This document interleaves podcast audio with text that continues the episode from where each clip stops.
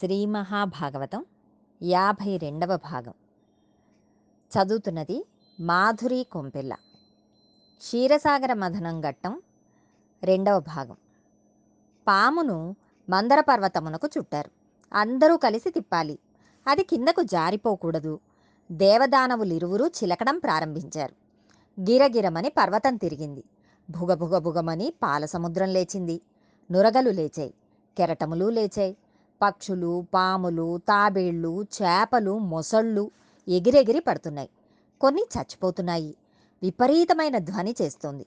దానికి తోడు వీళ్ళ అరుపులు. అంత కోలాహలంగా ఎవరి మానాన వారు మందర పర్వతమును గిరగిరా తిప్పేస్తున్నారు. అప్పుడు వాసుకి మీరు సరిగ్గా చిలకడం లేదు వదలండి అని కేకలు వేశాడు. వాళ్ళందరూ వాసుకిని వదిలేశారు.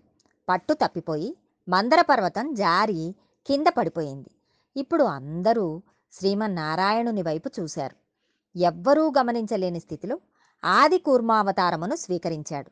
కొన్ని లక్షల యోజనముల వెడల్పైన పెద్ద డిప్ప.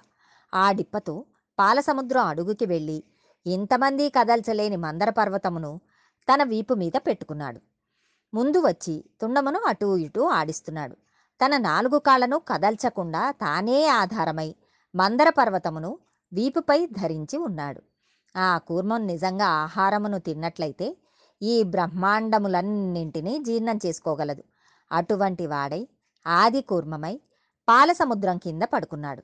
ఇప్పుడు మందర పర్వతమును ఆది కూర్మం భరిస్తోంది.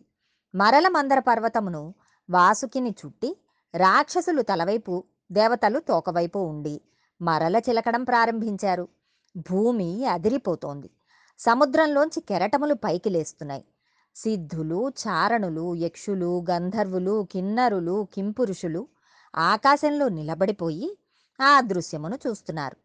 ఎక్కడో సత్యలోకంలో బ్రహ్మగారు భావ సమాధిలో ఉన్నారు. ఈ చప్పుడు ఆయన చెవుల్లో పడి ఆయన బహిర్ముఖుడయ్యాడు. సత్యలోకంలోంచి బయటకు వచ్చి ఏమిటి ఈ చప్పుడు అన్నారు. అక్కడి వాళ్ళు స్వామి పాలసముద్రమును చిలుకుతున్నారు. అందులో నారాయణుడు కూడా ఉన్నాడు అన్నారు. బ్రహ్మగారు కూడా పైనుంచి కిందకు చూస్తున్నారు. ముందు అమృతం రాలేదు. హాలాహలం ముందు పుట్టుకు వచ్చింది. అది ఒక్కసారి పాలసముద్రం మీద నుండి పైకి లేచింది. ప్రళయకాలంలో ఉండే అగ్నిహోత్రం ఎలా ఉంటుందో అలా ఉంది. అది వెంట తరుముతుంటే దేవతలు రాక్షసులు అందరూ వాసుకిని వదిలిపెట్టి పరుగులు మొదలుపెట్టారు. అన్ని లోకములలో అగ్నిహోత్రం ప్రబలిపోతోంది. పరిగెత్తి పరిగెత్తి కైలాస పర్వతం మీద ఉన్న పరమశివుని అంతఃపురం దగ్గరకు వెళ్ళి అక్కడి ద్వారపాలకులు అడ్డుపెట్టగా వారిని పక్కకు తోసివేసి లోపలి ద్వారం దగ్గరకు వెళ్ళి అక్కడే నిలబడి రక్షించు రక్షించు అని అరుస్తున్నారు. స్వామి పరమశివుడు వీరి అరుపులు విని ఏదో ఆపద సంభవించి ఉండవచ్చునని బయటకు వచ్చారు. వారు శంకరునితో ఈశ్వర నీవు ఈ విశ్వమంతా నిండి నిబిడీకృతమైన వాడివి. నీవు తండ్రివి. మేము చెయ్యకూడని పని ఒకటి చేశాం. ఇంట్లో ఏదైనా శుభకార్యం చేస్తున్నప్పుడు మనకొక సాంప్రదాయం ఉన్నది.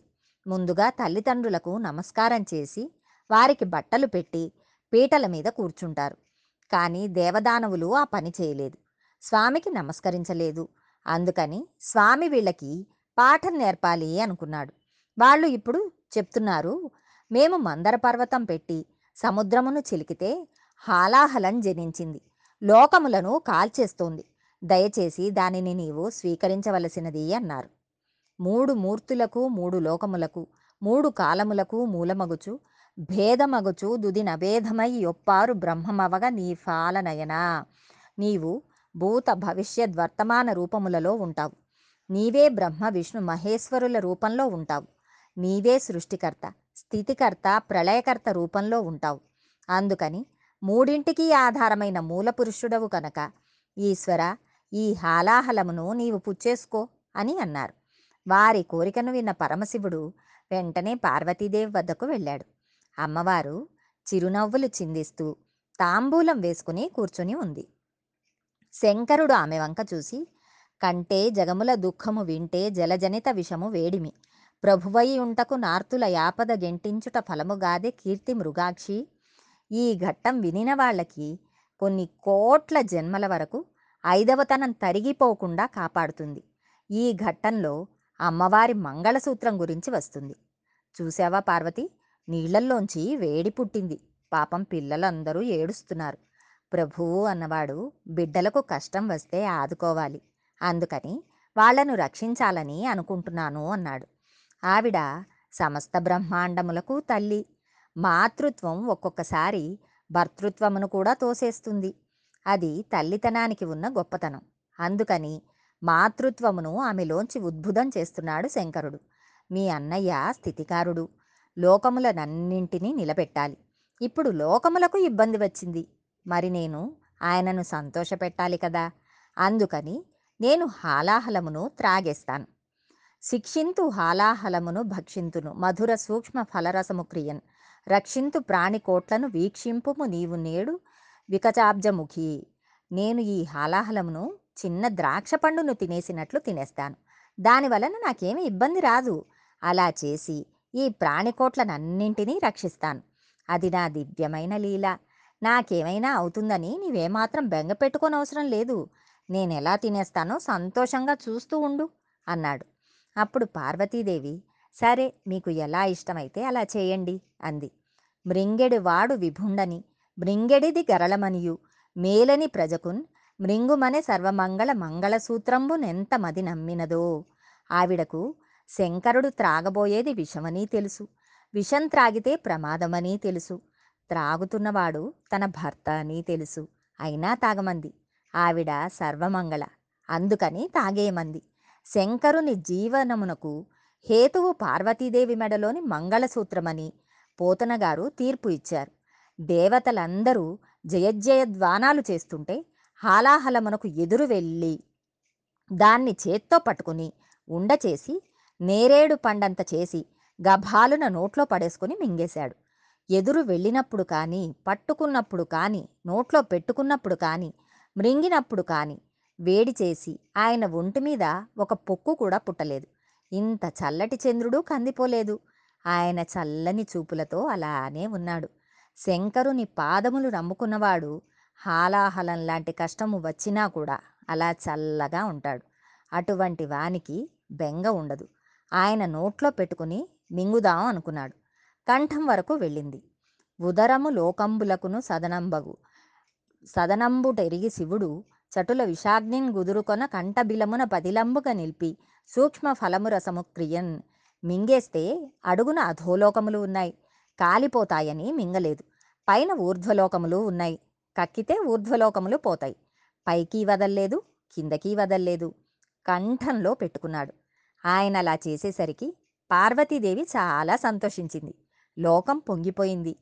అప్పటి నుండి ఆయనకు నీలలోహితుడు నీలగ్రీవుడు అని పేరు వచ్చింది. ఆయనకు నీలకంఠుడు అని పేరు. నీలకంఠ అని పిలిస్తే చాలు. ఆయన పొంగిపోతాడు. హాలాహల భక్షణం కథ వినిన వాళ్ళకి మూడు ప్రమాదములు జరగవు. ఈ కథ వినిన వాళ్ళని పాము కరవదు. హాలాహల భక్షణం కథను నమ్మిన వాళ్ళని తేలు కుట్టదు. అగ్నిహోత్రంలో కాలిపోయే ప్రమాదములు రావు. అత్యంత శక్తులు ఇటువంటి లీలలయందు ఉన్నాయి. వాటిని క్షీరసాగర మథనంలో ఆవిష్కరించి వ్యాస భగవానుడు ఫలశ్రుతి చెప్పారు. మళ్ళీ అందరూ బయలుదేరి ఆనందంతో పాలసముద్రం దగ్గరికి వెళ్ళిపోయారు. క్షీరసాగర మథనం మొదలుపెట్టారు. అలా మధిస్తుంటే సురభి కామధేనువు పైకి వచ్చింది. ఆ కామధేనువుకి అందరూ నిలబడి నమస్కారం చేశారు. దేవమునులకు లౌకికమైన కోరికలు ఉండవు. వారు కామధేనువు పాలతో హవిస్సులను అర్చిస్తాము అని అన్నారు. అర్పిస్తాము అని అన్నారు. లోక కళ్యాణార్థం హవిస్సులను ఇస్తారు. ఆ గోవును స్వామి దేవమునులకు ఇచ్చి మీరు దీని పాలతో దేవతలకు హవిస్సులను అర్పించాలి. అప్పుడు దేవతలు సంతోషించి వర్షములు కురిపిస్తారు. అందరూ బాగుంటారు. అందరికీ పనికి వచ్చేవాడికి కామధేనువు ఉండాలి. అందుకని కామధేనువు దేవమునులకు ఇవ్వబడింది. వారు దానిని పుచ్చుకున్నారు. భగవద్ అనుగ్రహంతో మరికొంత భాగం రేపు తెలుసుకుందాం.